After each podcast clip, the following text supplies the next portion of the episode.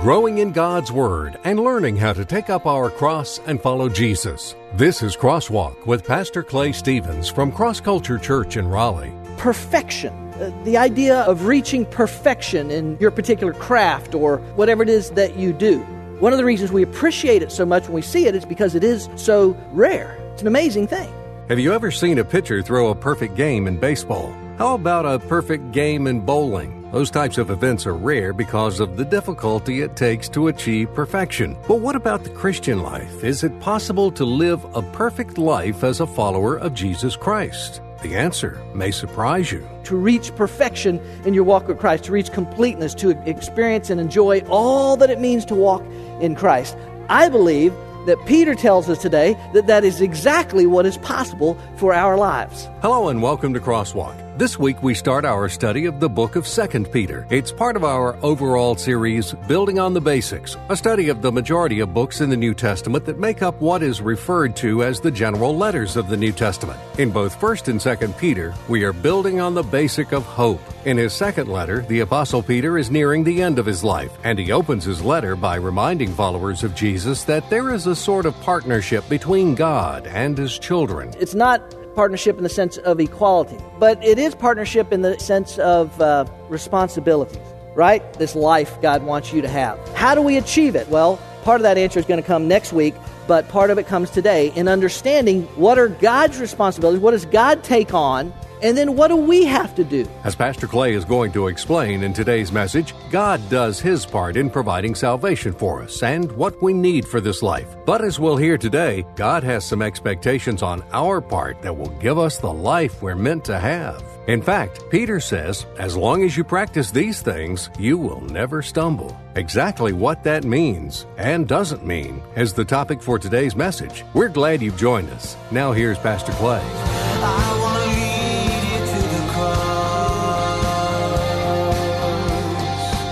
An amazing thing to see someone reach a level of absolute perfection.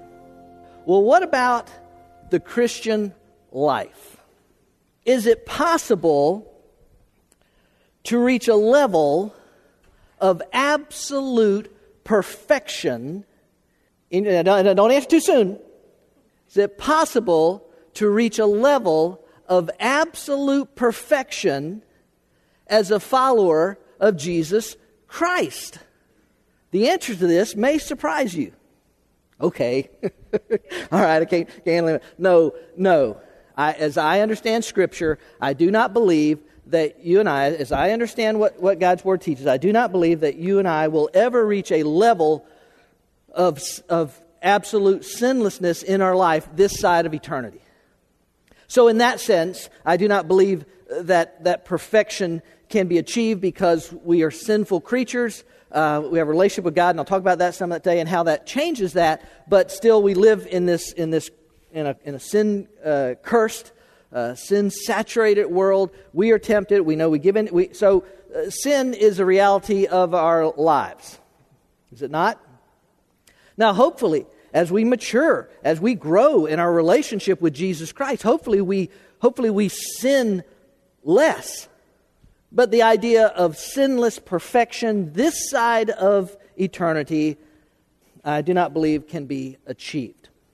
However, is it possible for you, if you're here as your follower of Jesus Christ, is it possible for you to uh, reach uh, or live a, a Christian life in such a way that you're continually growing in it, you're continually moving forward in that life, that you are uh, more and more in your life learning or experiencing God's peace, God's joy, God's contentment, God's fulfillment, God's purposes for your life? Is it possible to live a life where, where you start on that path and you keep moving on that path? Is it possible that you, that, that, that you are if you're in a relationship with Jesus Christ, you have what you need and that you can, can move forward in, in perfection or completeness in your relationship with Jesus Christ all the rest of the days of your life, uh, however long that is, right? 51 or 81 or 101 or, or whatever it is, that all the days of your life you can continue to move forward and progress in this walk with Jesus Christ. In that sense, to, re, to, to, to, to reach perfection in your walk with Christ, to reach completeness, to experience and enjoy all that it means to walk in Christ. I believe that Peter tells us today that that is exactly what is possible for our lives. Open your Bibles, if you brought a copy with you, electronic, hard copy, whatever the case may be, to Second Peter. We are building on the basics, and Peter is, refer, is, is teaching us the basic of hope. Where is our hope found? How do we live in this hope? How do, how do we have a continual idea of, of hope? What is our hope for our future? Peter is building on the basic of hope for our lives. Second Peter chapter 1, we're going to look at verse 1 through 11. Now, if you haven't been a note taker, have you noticed the back of your, your uh, outline sheet, or the, your information sheet today? There's a lot of blanks, a lot of blanks back there. Take it easy. We're not going to cover them all today. And, and as I, I say this from time to time, if you're not a note taker, fine. Listen, just, just take in what, what God speaks into your heart and life today. But uh, a lot of people tell me that they enjoy taking notes because it helps them stay kind of focused and keeps them from getting distracted, and, and they're able to take something home with them and hopefully use during their study during the week and all those kind of things. Second Peter chapter 1. Thanks for being here today. Well, just, just listen to what he says. Starting in verse 1. Here we go. Simon Peter, a bondservant and apostle of Jesus Christ to those who have received a faith of the same kind as ours, by the righteousness of our God and Savior, Jesus Christ. Grace and peace be multiplied to you in the knowledge of God and of Jesus our Lord. Seeing that his divine power has granted to us everything pertaining to life and godliness through the true knowledge of him who called us by his own glory and excellence. For by these he has granted to us his precious and magnificent promises, so that by them you may become partakers of the divine nature, having escaped the corruption that is in the world by lust. Now, for this very reason also, applying all diligence in your faith, supply moral excellence, and in your moral excellence, knowledge and in your knowledge, self control, and in your self control, perseverance, and in your perseverance, godliness, and in your godliness, brotherly kindness, and in your brotherly kindness, love. For if these qualities are yours and are increasing, they render you neither useless nor unfruitful in the true knowledge of our Lord Jesus Christ. For he who lacks these qualities is blind or short sighted, having forgotten his purification from his former sins. Therefore, uh, brethren, be all the more diligent to make certain about his calling and choosing you. For as long as you practice these things, you will never stumble. For in this way, the entrance into the eternal kingdom of our Lord and Savior Jesus Christ will be abundantly supplied to you.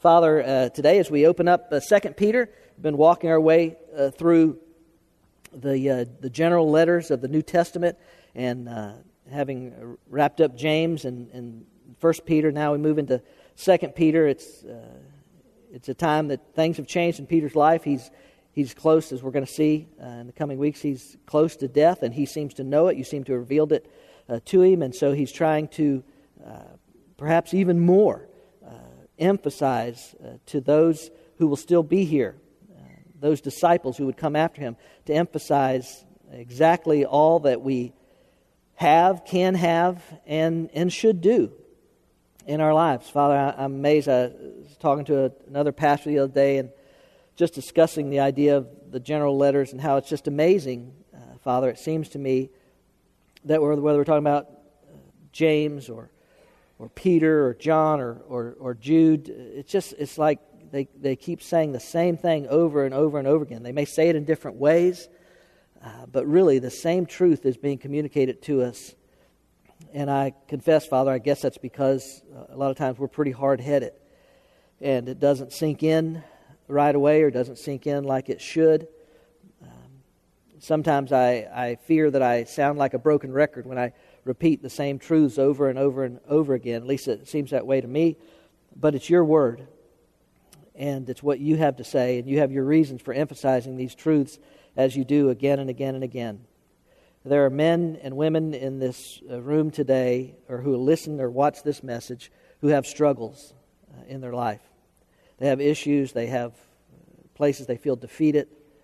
There are, men and women, perhaps, uh, who are uncertain about their salvation, their eternal destiny, or about how to uh, achieve this, this life of peace and purpose and joy and all these things. Today, would you speak in and through uh, your messenger boy and uh, speak truth to the heart of every person who will hear this message? It's amazing, Holy Spirit, how you apply it in different ways to different people's lives.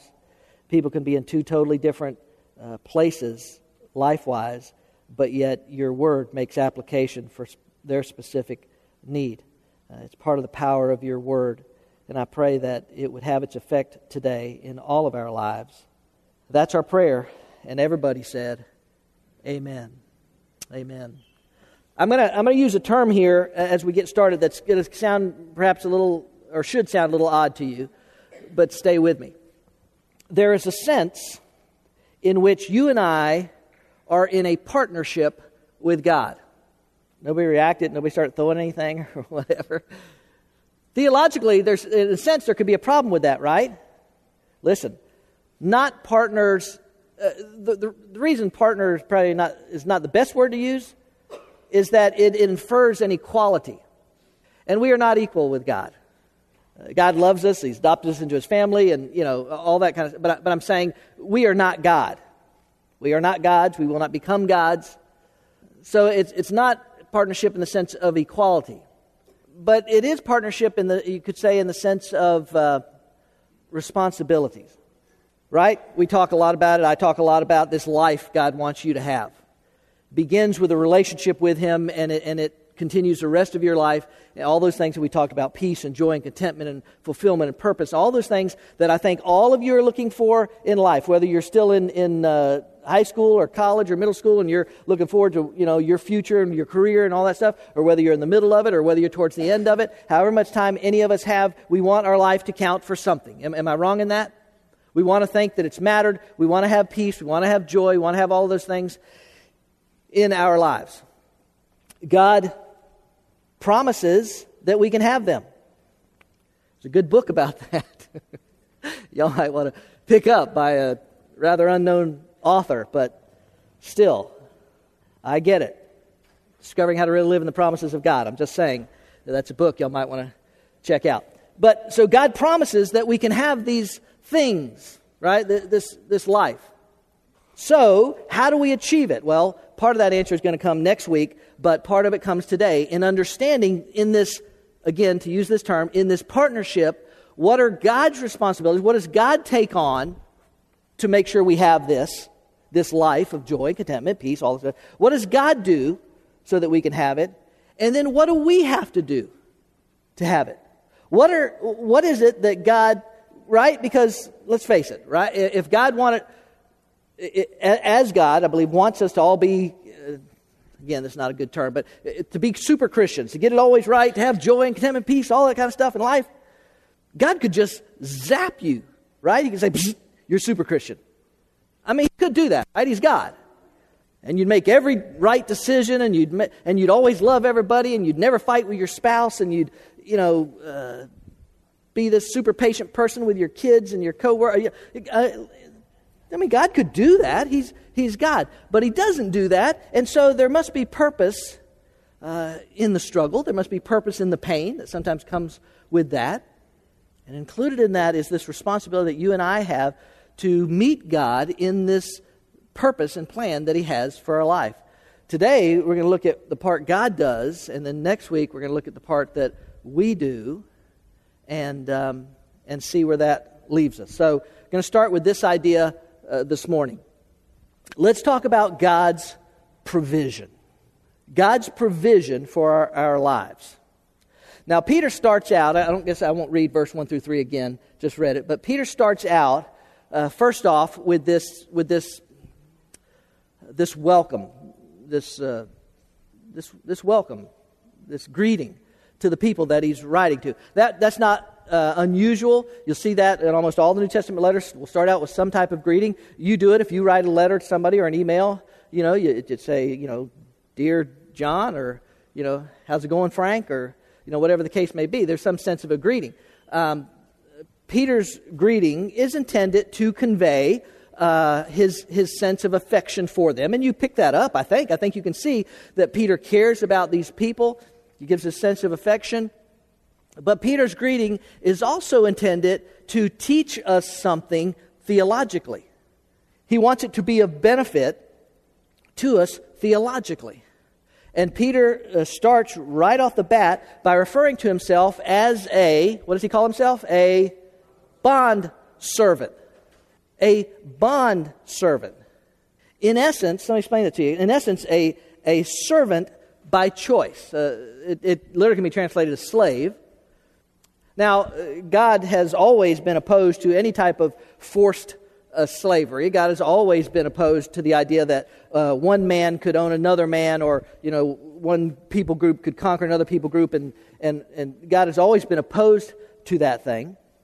But within the the biblical uh, context of the nation of Israel, it was possible in those days for a Jew to enter into voluntarily servanthood, servitude to another person. Um, it, it, it, was, it, it, was, it was an opportunity for them to have a place to live, for their family to have a place to live, to have uh, food to eat, um, all that sort of thing. And so they would, they would serve them. Sometimes it would be for an agreed period of time that they would, they would do this. And you have this old beautiful Old Testament picture of the year of Jubilee and, and debts being forgiven and slaves being set free, and this picture really of what God has done uh, for us. But uh, within, within that context, a, a, person who, who went into servitude to another person uh, became their, their, their servant, that they could, if they decided, you know what, this, this guy, he treats me well, he treats my family well, he provides for us what we need. Um, uh, everything I ever want is, is right here. Uh, I, I want to become a, a permanent bond servant of Tom.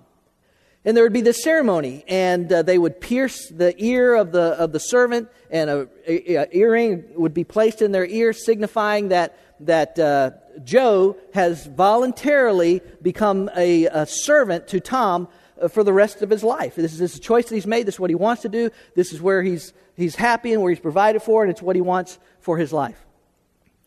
That's what Peter describes as himself. That's how he starts it. Peter says, That's me, a bondservant of the Lord God and of Jesus Christ. I have voluntarily become a servant, to think of myself in that terms, to the Lord God. He is all that matters to me. What's interesting is that uh, you find the Apostle Paul opening almost all his letters with that same phrase.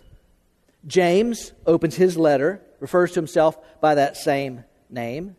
Jude refers to himself as that by that same name. John in the Revelation refers to himself by that same phrase. You see a pattern here?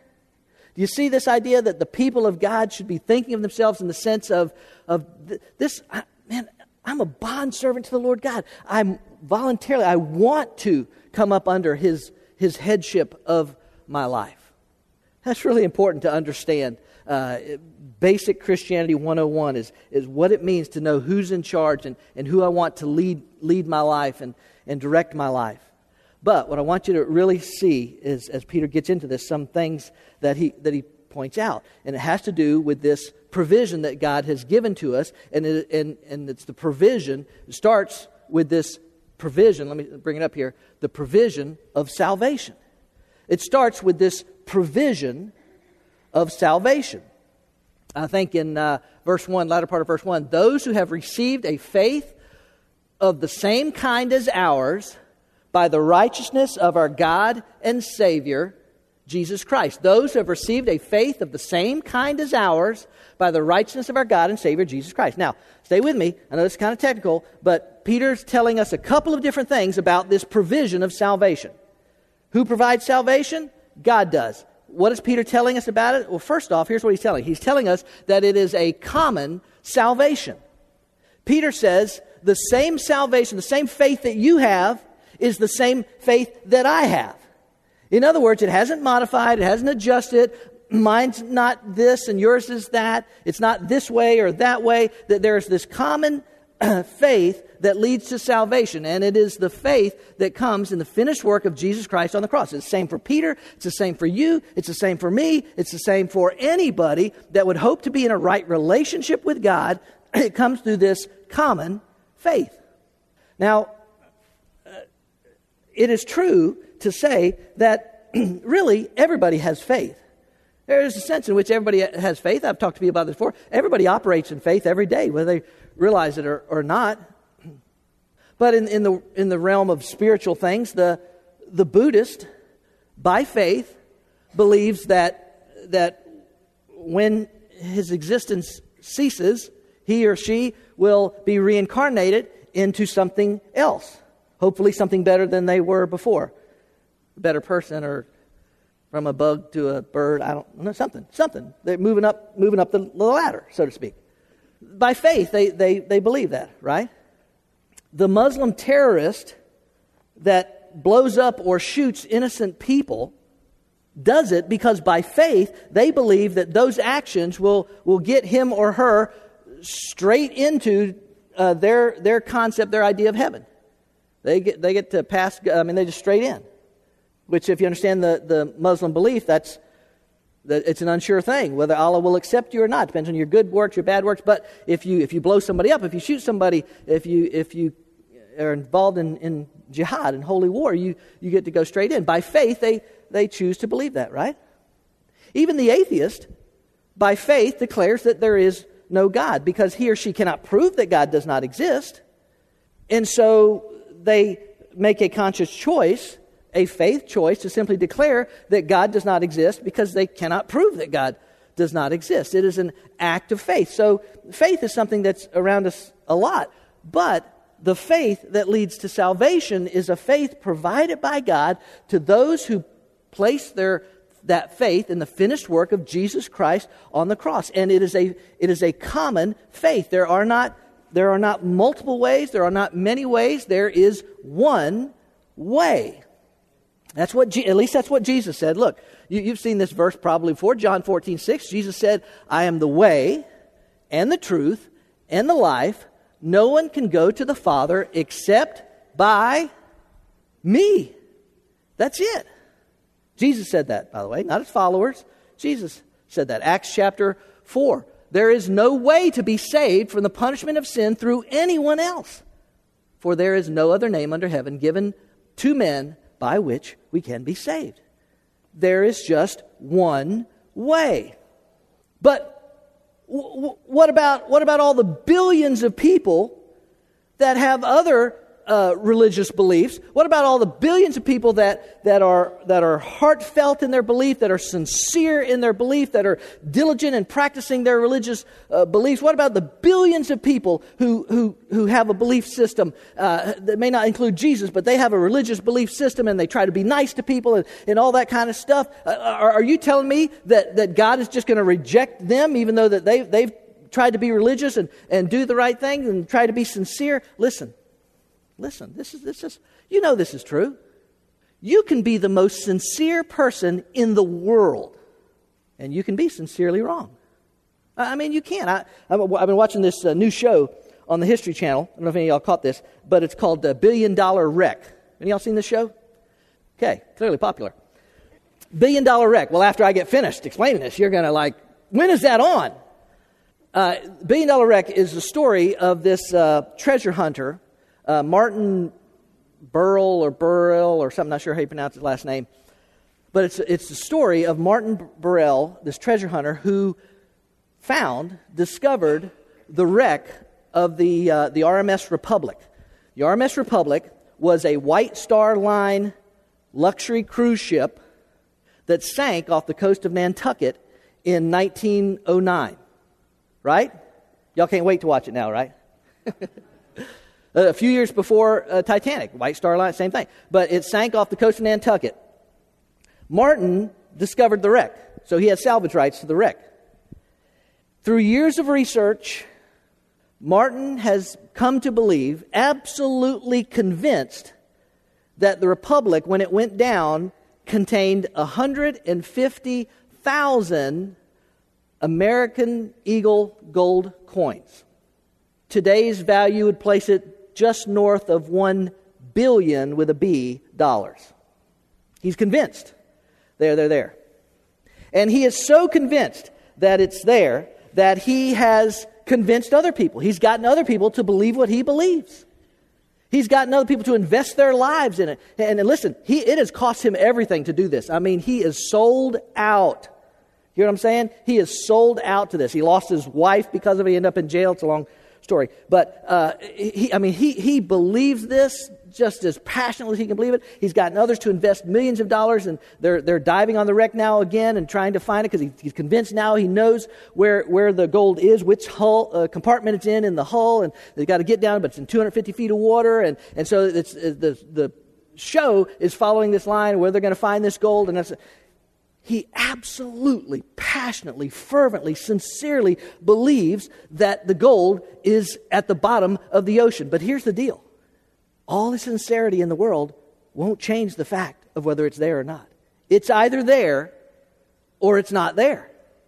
And being sincere about it and being passionate about it and selling his life out to it and getting other people to believe the same thing that he believes doesn't change the reality that either the gold is there or the gold is not there. I don't know whether it's there or not. That's why I'm watching the show. But here's the point. Here's the point people can believe as passionately about what they want to believe as, as anybody. They can sell their life out. They can invest everything. They can give their life for it. They can, they can give all their money. They can, they can give all of their time. They can, and absolutely be convinced that, that, that what they believe is true. But it's either true or it's not. And all the fervency, all the sincerity in the world won't change one iota whether it's true or whether it's not true. Well, well, can't that be said about Christians and Christianity? Absolutely. Absolutely, you can say the same thing about us. How sincerely we believe that Jesus lived, died, rose again, how sincerely we believe that doesn't make it true.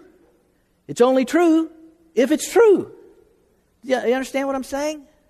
So it's not the sincerity of your belief system that, that makes it right or makes it wrong. It only matters whether it's true or it's not. And so whether you're talking about Christianity or, or, or Buddhism or atheism or, or whatever the case may be, you, you examine the evidence, you look at the, the uh, textual, the, the historical, uh, the empirical evidence, and you come to a determination. You say, this is what, I'm gonna, this is what I believe, or this is who I believe in, or this is whatever else. I, I, as I'm fond of saying, I'm going with the guy that rose from the dead. I'm going with that guy that historically established truth to, to base my life on. But it's not, in the end, it's either true or, or it's not. So it's a common faith in the finished work of Jesus Christ on the cross. Here's another truth about this common salvation it's an unearned salvation. Got to understand that as well. It's an unearned salvation. Um, you probably know this, uh, but in the last part of verse 3, he says, look what he says, he says, by the righteousness of our God and Savior Jesus Christ. By or through, would be just as appropriate, by or through the righteousness, the salvation they just talked about before that, by the righteousness, through the righteousness of our God and Savior Jesus Christ. That is how salvation is obtained. It has nothing to do with how good you are, or how good I am, or how much you show up for church or don't show up for church. You got to go to church. There's reasons for that, but that's not or how fervently you believe something or, or how, how much money you invest in something. All of that has nothing to do with it. It, it, it. Listen, this is why they call it amazing grace. Because it's about what God did, what God has done for you, and it is unearned. Uh, look at you, you've seen, maybe you've seen this verse, Ephesians chapter 2. God saved you by His grace when you believed, and you can't take credit for this. It is a gift from God. Salvation is not a reward for the good things we have done, so that none of us can boast about it. Nobody's going to stand before God and say, Well, God, I, I, did this and I, and I gave this much money and I, I did that. That, that. None of that has anything to do with salvation. It is unearned. Okay? All right, so listen, here, here's where we go. Let me, let me give you some, uh, some application of this pretty quick here. Here's what you need to do. Uh, oh, yeah, yeah, I better cover the provision of power. That's second one. Provision of power. Let's talk about the provision of power. Provision of salvation, provision of power. Right? So God gives me this salvation. Now, how do I operate in it? How do I live in it? How do I, how do, I do these things that God uh, has for my life? The provision of power. Um, in verse 3, it says, Seeing that his divine power has granted to us everything pertaining to life and godliness, through the true knowledge of him who called us by his own glory and excellence, seeing that his divine power has granted to us. His divine power has granted to us. Here's what that means it means, first off, that there is no substitute. Whether you're talking about your power, my power, the power of positive thinking, none of it is a substitute for the power of God operating in your life. There is no substitute for it. You must have it operating in your life. Here's why this is important. I, I've talked to people, I know this is true. I talk to people sometimes that genuinely want to live life the way God wants them to have it, but they try and do it in their own strength, in their own power. They try and be more at peace or try and create some kind of joy by manipulating their circumstances or, or do whatever they, they have to do to try and get this. And that's not what it's about. It's not about you trying to be, it's about God's power working in and through your life. And I suspect that even as I'm saying that, there are some people listening to this that don't have a clue what I'm talking about when I talk about the power of God operating in your life because you've never experienced it. Some of you have never experienced the power of God operating in your life, probably. But when it is, it, it, it's, it's, when, it's when life begins to take on this whole new dimension. You begin to understand that His power, there's no substitute for it. No matter what you try and get in the world or do or whatever else, nothing else will do it. Second uh, truth that it means is this there are no excuses. There are no excuses. What is it that He says? Seeing that his divine power has granted to us, what's that next word? Everything. Can y'all say that out loud? Everything. Can y'all shout that? Everything. Everything pertaining to life and godliness. Here it is. Here's what he's saying. Listen, here, here's this life, this life of godliness, this life that God wants you to have. God has provided everything you need to have that life. And if your life is characterized, listen, if your life is characterized by uh, anxiousness and worry and fear and doubt and uncertainty and and you can't even remember the last time you had joy or peace or, or anything in your life that, that if, if that characterizes your life, there is no excuse for it. None. And I'm sorry if that sounds harsh. But that is the reality of what God says uh, through, through, the Apostle Peter. Hey, I've given you everything you need for this life I want you to have. Do you think I'd, I'd tell you, throw this out there and say, oh, you can have peace and joy, but not provide you with the power, the resources, with, with everything you need to have it? It's crazy. No, he won't do that. Everything that you need for his own glory and his own excellence. So, there's no substitute for it. There's no excuse not to have it. It's a matter of determining that you're going to have it. Let's, let's look at it. Let's look at the application real quickly. Here's what you need to do. Going back to those two provisions God gives us. First, you need to settle your salvation. Settle your salvation. Settle your salvation. I know, I know that this is an issue for some people. The uncertainty of their salvation, the doubts about their salvation. I know that some people struggle with it because I, I remember a time in my life when I struggled with it. I know that some people struggle with the idea am I saved? Am I not saved? I, did, I, did I mean it when I did this? Or, you know, I, I know there are people that struggle with whether they are genuinely saved or not. Settle it. Settle it. 1 John uh, 5:13 uh, says this, "These things I have written to you who believe in the name of the Son of God so that you may know that you have eternal life." We're going to get to the book of 1 John, of course, and, and we're talking about love, but it's amazing how much John lays out all these things that here's what here's if you're if you're if you're genuinely saved, here's what you're going to see in your life. Here's what you're going to see in your life. Peter's doing the same thing. James did the same thing. But it's, here's what you're going to see in your life. I, I, don't, I don't know everything, but this I know. God doesn't want you to wish. God doesn't want you to wonder. God doesn't want you to think that you are saved. God wants you to know His salvation. He wants you to know that you are saved. In some cases, that may mean beginning with an understanding that I'm not saved and I need to give my, truly give my life to Jesus Christ. And For some of you here, it may actually mean that, that, that I need to settle that issue, determine that, that I really haven't accepted Christ my Savior, and I need to do that. So some of you may be going, to that point. For others, it may just be clarifying the decision you made and things you've let maybe come into your life and how these. But the point is, you got you just got to settle it, man. You, you just got to settle it. If you struggle with your salvation, if you struggle with uncertainty about your salvation, if, if even today you're listening to this, you're sitting here, you're thinking, "Jeez, man," right? But but what do what, what do people say? What what do people think if I suddenly get saved?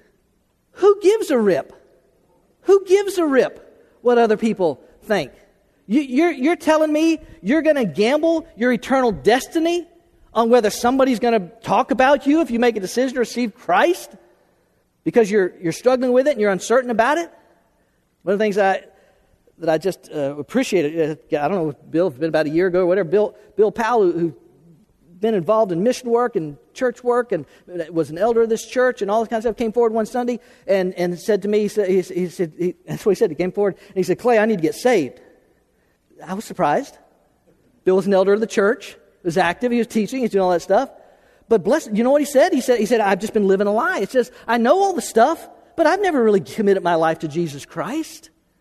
Settle it. That, that's what I'm saying to you today. If you struggle in that area, let me just give it to you real quick, and we got we got to move on, but let me just give it to you real quick. Uh, uh, let, let me give you what I call the, the, the AAA method. Here's what you need to do. One, admit your need for salvation because you're sin. If you're not sure, well, I don't know, settle it. Admit that you're a sinner. Admit your need for salvation because of your sin. You're the one that got you in this mess. You're the one that has sinned, just like I did. That sin separates you from God. You, you, just, you admit it to God, to yourself obviously, and to God. Second, acknowledge God's provision through the death of Jesus Christ on the cross. Can't be good enough, can't work for it. There aren't many paths. That it's only that you have to acknowledge that God provided a way, one way, the way, and that way is Jesus Christ. You have to God, I can't save myself. I can't be good enough. I can't, that it's only through your finished work on the cross that I can receive salvation. And then third, just ask. Ask Jesus Christ to forgive you, cleanse you, and come to take charge of your life. That's what salvation and, and, and making Him your Lord is all about. Just ask.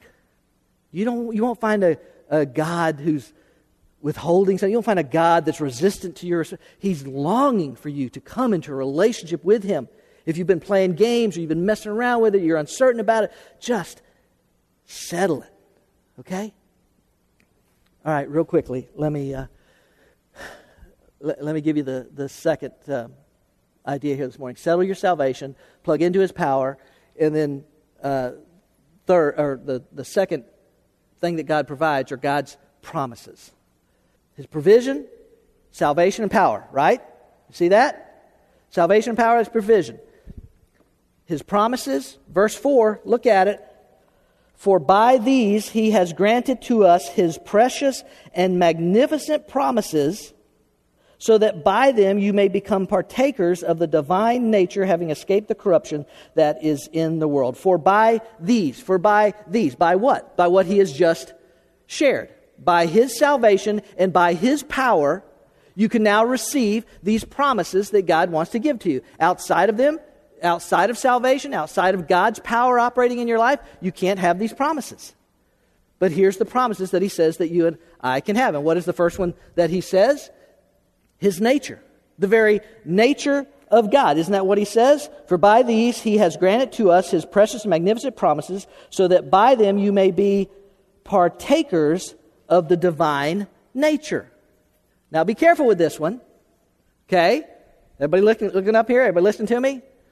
Peter's not saying that you become a God. We talked about that earlier, but Peter's not saying that, that by partaking of the nature of God, that you become a God. That is a blasphemous doctrine promoted by Mormons, among others, but the idea that you become a God or that you are a God, or no, that is not the case. It is to be a partaker in the divine nature, to, to because you're in a relationship with Him, His Spirit comes to dwell within you. That's the biblical doctrine that is taught, right? God's Spirit comes to dwell within you to help you in decisions making and, and judgments and, and bringing peace into your life and all. Look at it. Uh, John, uh, I think it is John chapter uh, 14. And I will ask the Father, and He will give you another advocate who will never leave you. He is the Holy Spirit who leads into all truth. The world cannot receive him because it isn't looking for him and doesn't recognize him, but you know him because he lives with you now and later will be in you. No, I will not abandon you as orphans. I will come to you. Soon the world will no longer see me, but you will see me since I live. You also will live. When I am raised to life again, you will know that I am in my Father and you are in me and I am in you. It's this idea of this, this unbreakable re- relationship that now exists where the very Spirit of God comes to dwell within me. And it's possible for me to experience His nature in my life. Not by my strength, not by my power, not by my nature. That's for sure. You, got, you know what I'm something about my nature? My nature is corrupt. My nature is rotten. My nature is to oppose God and do the things against God. It is God's nature that comes to be a part of our lives when we have a relationship with Him that makes it possible. Remember, what are we looking for? Peace, purpose, all that stuff in life. God provides salvation, God provides His power, and God gives you His promises, which include His nature, being, being, being a part of the very nature of God, to be a part of, of what God is doing in and through your life. You don't seem very excited about that, but it's something really to be excited about, quite honestly. Because, obviously, tied to it, not only His nature, but His freedom that goes with now having His nature be, be in you. Look at what He says so that by them you become partakers of divine nature, having, what's that next word? Escaped. Freedom! Right? Having escaped the corruption that is in the world by lust. We live, I, I think I said this earlier, we live in a sin soaked, sin saturated, sin corrupt world that is rapidly sliding uh, into moral decay. It is the world in which we exist, and it is constantly bombarding us with do this, act that way, give into that, you, would like that, and all that kind of stuff. To know that his, that his, his divine nature is empowering me so that I don't, here, I don't have to give in to that lust that would come for me to do this or want that or, or act that way towards that person or whatever. It is the freedom that comes in a relationship with Jesus Christ. See, I said it at the beginning. I'm not saying we're sinless, but we can sin less. We can have, we can, we can have power over the temptations, the lust, the sin that comes towards you in your life. Does anybody know what I'm talking about? Does anybody get that stuff coming at you? And Peter says you can escape that. There's freedom in that. Have you ever noticed that you don't have to teach a child to be selfish or greedy or covet something or steal something from somebody. Have you noticed you don't have to teach a child to do that? You have to teach them to not do those things, right? I had this video I was going to show you, but I messed up uh, trying to send it to Tyler. I didn't realize it until this morning. But um, I had this video of one of my grandsons when, when Emery was a year and a half old. Uh, got this video where he has this bowl full of, uh, maybe I'll show it to you next week, but he has this bowl full of M&Ms, right? And I'm videoing him. I got the video going, and I'm, and I'm, and I'm asking him, uh, Emery, can, can Poppy have some M&Ms? Can Poppy have some M&Ms? And at first, he's just like, just, you know, just ignoring me, right? But out of the corner of his eye, he can see I'm walking closer. Can Poppy have M&Ms? Can Poppy have M&Ms? And Cindy's saying, can Poppy have an M&M? And the closer I get, the more he's cramming those M&Ms in. the more he's cramming those in. And finally, I get close enough, he just goes, no. now, did anybody have to teach Emery how to do that? No. listen, it's a cute video, but, it's, but, it, but it reveals the nature that all of us. Now, Emery didn't know that he was being covetous. He didn't know he was being greedy. He, he, he doesn't know that stuff at that age in his life. But it's a revelation of how all of us are. It's the sin nature that is in us. And, and God, God sent his son to die, not, listen, listen to me, ladies, not just to set us free from the penalty of sin. That's what I hear people talk. Oh, yeah, I don't, I'm going to get to go to heaven. I don't have to go to hell. Yeah, you've been set free from the penalty of sin. But listen to me, dear friend. God has set you free from the power of sin. You don't have to give in. You don't have to. I, again, I know, I know we're not going to get it right all the time, but we can escape this, this, this pull, this pull towards ungodliness. We really can. So God uh, provides salvation, and He provides the power that we need. It gives us His promises of His nature, and what goes along with that, freedom to escape the temptations, the lusts of this world that come our way. Next week, we're, we're going to look at what, what our responsibilities are. We read it this morning. Some of you saw that list in there. We read about our responsibilities and how, how we meet God to experience what God wants for us. God wants so much for your life, ladies and gentlemen. Whether you're here and you're 11 or 81 or anywhere in, but God wants so much for your life if you could just understand that. He provided everything you and I need. The question really becomes are we going to meet Him? and experience what He has for us. If you have uncertainty about your salvation, settle it. If you want to experience God's power in your life, you have to you have to tap into it. You have to you have to put yourself in place for God's power. Well, that's certainly plenty to chew on, isn't it? Pastor Clay will have more to say about all of this next week, but what a blessing to know that God provides everything we need for the life He wants us to have. Our salvation was purchased by Jesus Christ's death on the cross. We can't earn it. We certainly don't deserve it. That's why they call it grace. And as Pastor Clay explained, God provides His power that allows us to live the life God wants us to have.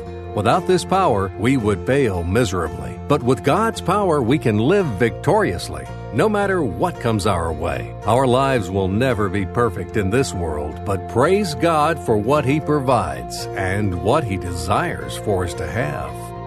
Pastor Clay is the author of the book I Get It Discovering How to Really Live in the Promises of God. My prayer is that God would use it to help some people understand a few things about what it really takes to live in the promises of God. God wants you to live a life of peace and purpose and meaning and hope and fulfillment and contentment. He wants you to live a life without fear and without anxiety. Many people at some point in their life feel disconnected with the type of life and faith they read about in the Bible and what their lives look like on a daily basis. What is it that we're missing? What is it that we're not getting? If I'm not really living in the promises of God, why is that? That's what this book explores. I Get It is available online in electronic versions for the Nook and Kindle, as well as paperback form from Amazon.com. And ask for it by name at your favorite local bookstore. You can go in bookstores and just say, hey, uh, have you got a book in here uh, entitled I Get It from Clay Stevens? They can order this book out of their catalogs that they get. Get your copy today. Discover the promises of God and the steps you need to take to get it.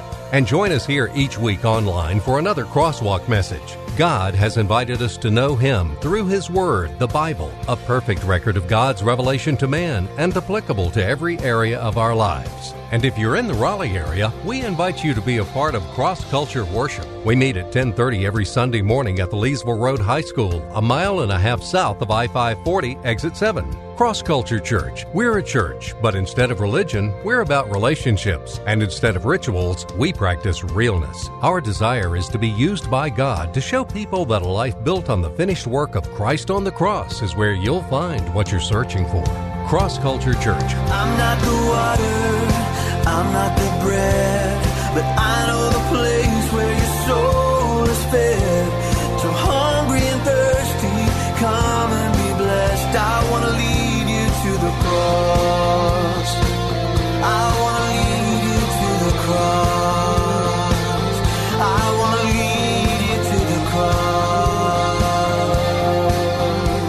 Cross Culture Church, a new church for people like you. Learn more about us, who we are what we're about, what we do, and what we believe. Visit us online at crossculturelife.org.